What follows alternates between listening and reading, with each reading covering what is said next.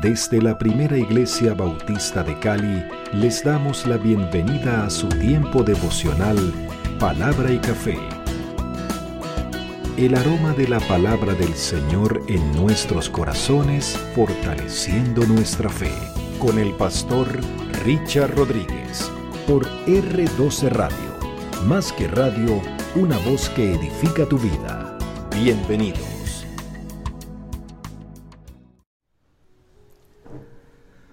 José, sufrimiento, carácter y propósito.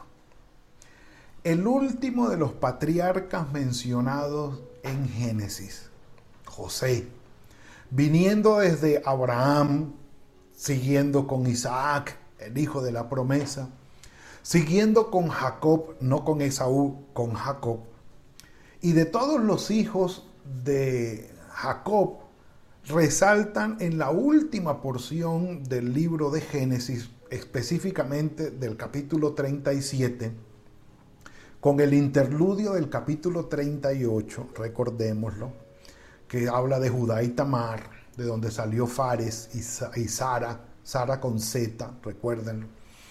Eh, y retomando en el capítulo 39 hasta el capítulo 50, que viene a ser el final del libro de Génesis, todo esto para hablar de la familia o de la historia de la familia de Jacob, eh, en cuyos relatos, por supuesto, perdón, el protagonista es José, por la historia de que tenemos en mente ya, que guardamos de seguro en nuestro corazón, aún desde nuestra niñez. Pero como vamos a tener el seminario eh, desvío basado en la historia de José, eso va a ser un seminario que vamos a tener el 18 de abril de este 2021.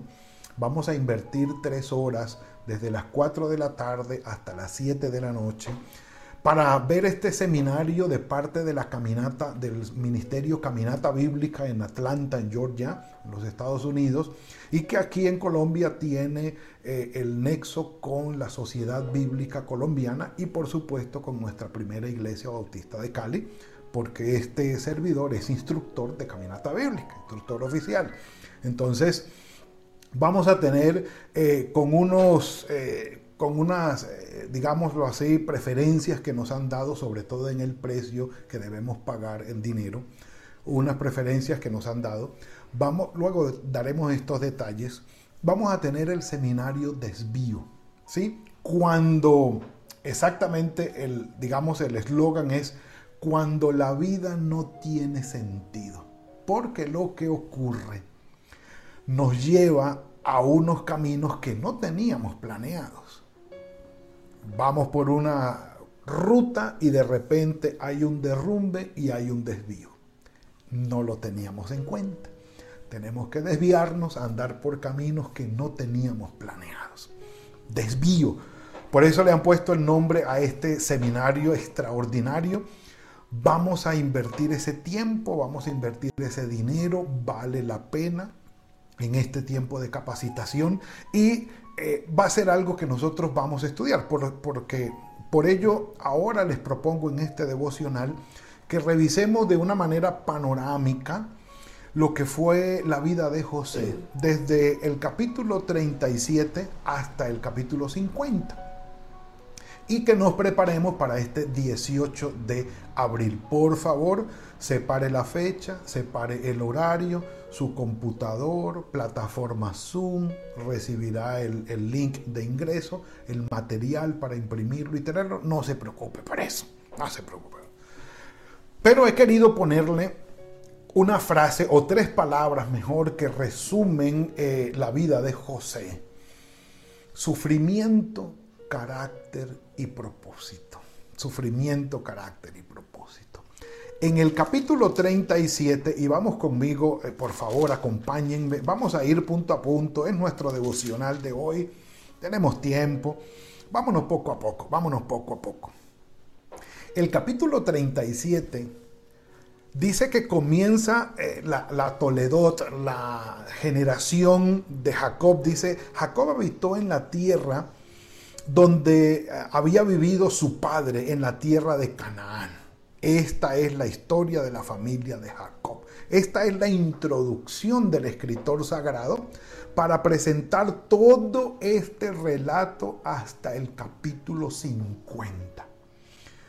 Por así decirlo, tenemos el mayor, o sí, el mayor, la mayor cantidad de material usado para hablar sobre el último de los patriarcas, aunque la historia de Jacob y de José se entrelazan aquí, porque es al final que se va a relatar la muerte de ambos.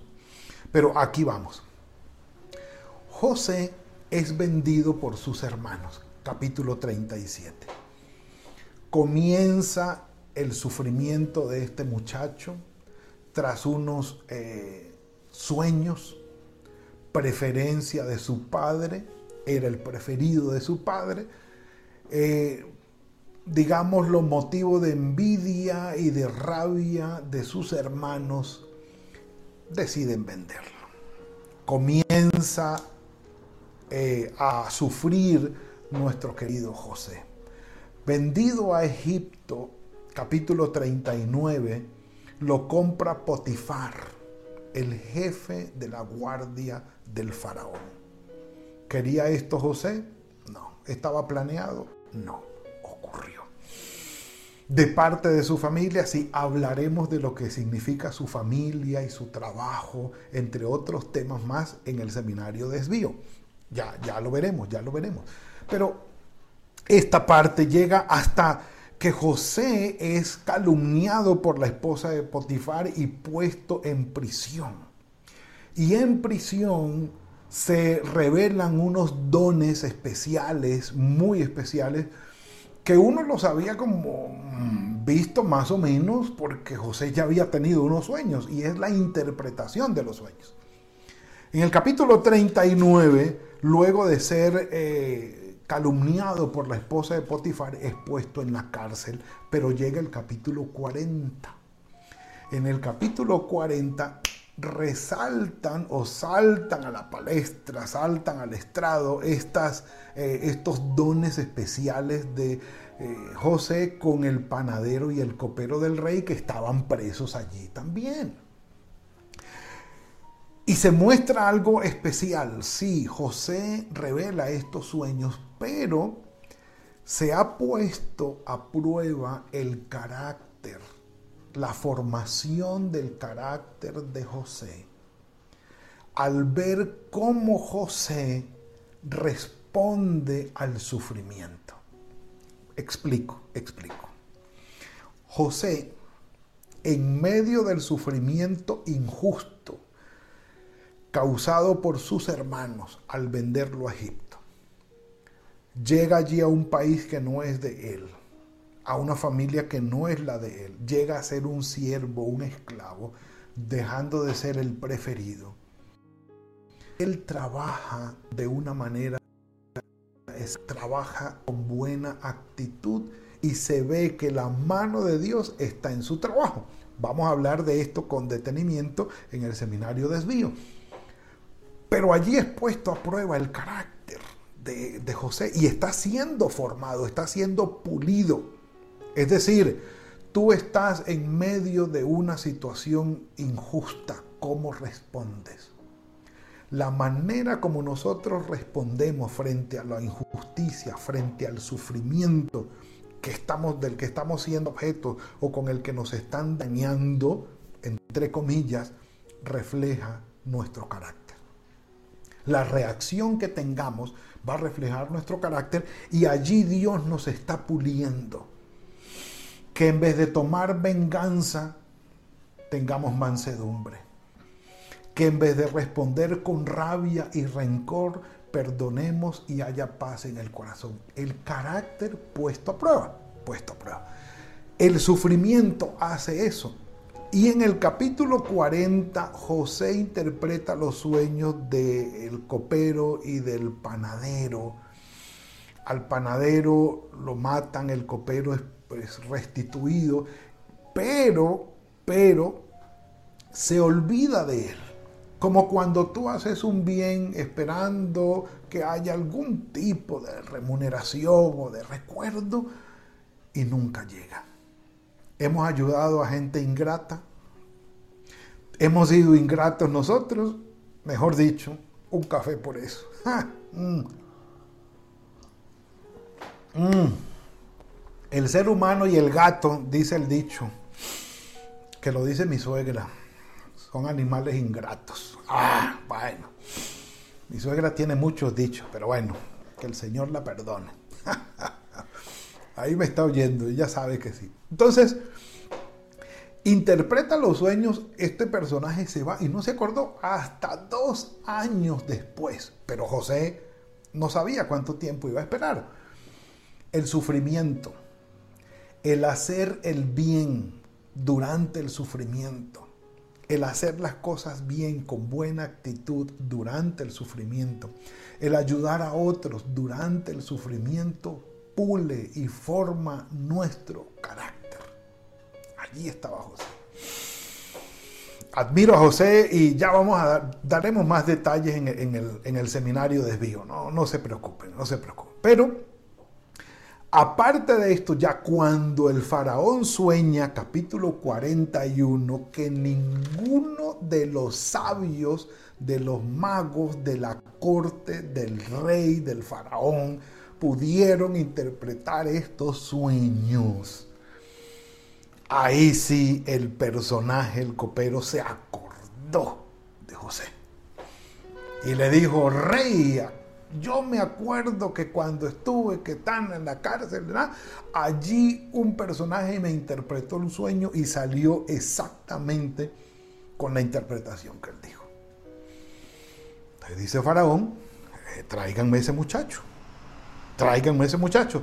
Y en el capítulo 41, José interpreta el sueño del faraón y de una vez el faraón, de una manera extraordinaria, toma la decisión de colocar a José en la gobernación de todo Egipto, al gobierno de todo Conocemos los detalles, pero los veremos después. Ahora, aquí da un giro la historia de José. Aquí la cosa empieza a cambiar.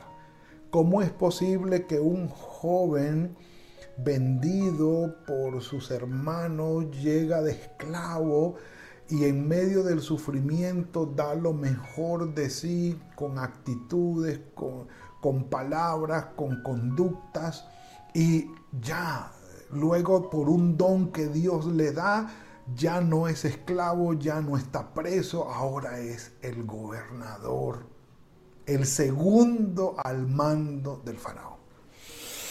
Extraordinario. Solamente uno puede decir, estos son caminos del Señor. Caminos del Señor. Y entonces empezamos a ver el propósito. Empezamos a ver el propósito. Y siempre he tenido esta reflexión. Yo creo que si José hubiese llegado a Egipto resentido, rabioso, dándole con, de patadas a lo que encontrara, infiel a Dios. Dios no me cuidó, yo que voy a serle fiel. No, sí, hay gente que se enoja con el Señor cuando las cosas no ocurren como ellos quieren y, piensan castigar al Ahora no leo la Biblia, ahora no oro más, ahora no voy a la iglesia, ahora no diezmo, ahora nada, que se frieguen. Ah, voy a castigar a Dios porque, porque Dios no hizo las cosas como yo quería, entonces ahora lo castigo, ahora no hago nada de lo que a Él le gusta. Eso es como si usted dijera, mi querido hermano, ah, es que la comida que me dieron no es la que yo quiero y ahora, como no me dieron la comida que yo quiero, no vuelvo a comer más. ¿Quién se perjudica? Cuando nosotros tomamos ese tipo de decisiones, mi amado hermano, Dios no se perjudica. Los perjudicados somos nosotros. Somos nosotros. Y, es allí donde José nos enseña. ¿eh? Y cómo Dios va con todo y su actitud, el corazón que Él está teniendo, va cambiando las circunstancias de José. Capítulo 41. Interpreta el sueño del faraón y es puesto como gobernador. Y aquí, desde el capítulo 42, como digo, empieza Cristo a padecer. ¿Por qué? Porque el escritor sagrado introduce ahora en escena de nuevo a los hermanos de José con la hambruna que hubo en, Canadá, en Canaán y vienen a Egipto a buscar alimentos. Un café por eso. Ay. Y uno puede decir, uy, qué bueno. Un momentico, un momentico. El Señor siempre te va a dar la oportunidad de probar tu carácter frente a aquellos que te hicieron daño. Sí, sí, sí. Los va a poner de nuevo frente a ti, lo más probable en circunstancias diferentes para ver qué hay en tu corazón. un café por eso y un suspiro largo, sí Señor. Sí Señor. Y ahí llegan los hermanos de José y él los reconoció, por supuesto. Ellos a él no. Hablaremos de eso en el, en el, en el, en el seminario de desvío, tranquilos. Pero esto es algo extraordinario, como el Señor nos pone a prueba también cuando estamos en la buena, cuando estamos bien cuando ya pasó el sufrimiento. Entonces uno dice, ah, ya pasó la prueba. No, un momentico. Dios no nos prueba solamente con el sufrimiento. Dios nos prueba también con la abundancia, con el sosiego, con la tranquilidad, con el bienestar. Dios nos prueba para ver lo que hay en el corazón también. Sí, como a un personaje que le predicaron del Señor y le presentaron a Dios y él dijo, no, ya yo no necesito a Dios. ¿Cómo así que ya yo, cómo así que ya no lo necesitas?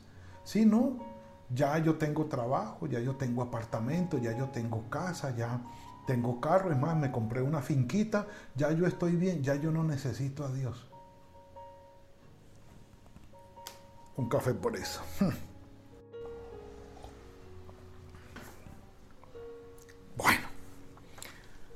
el Señor dirá.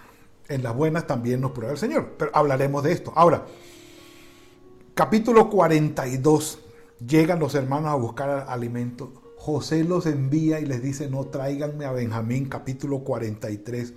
El capítulo 44, la copa de José, los manda con la copa de José allí escondido para que vuelvan y los traigan.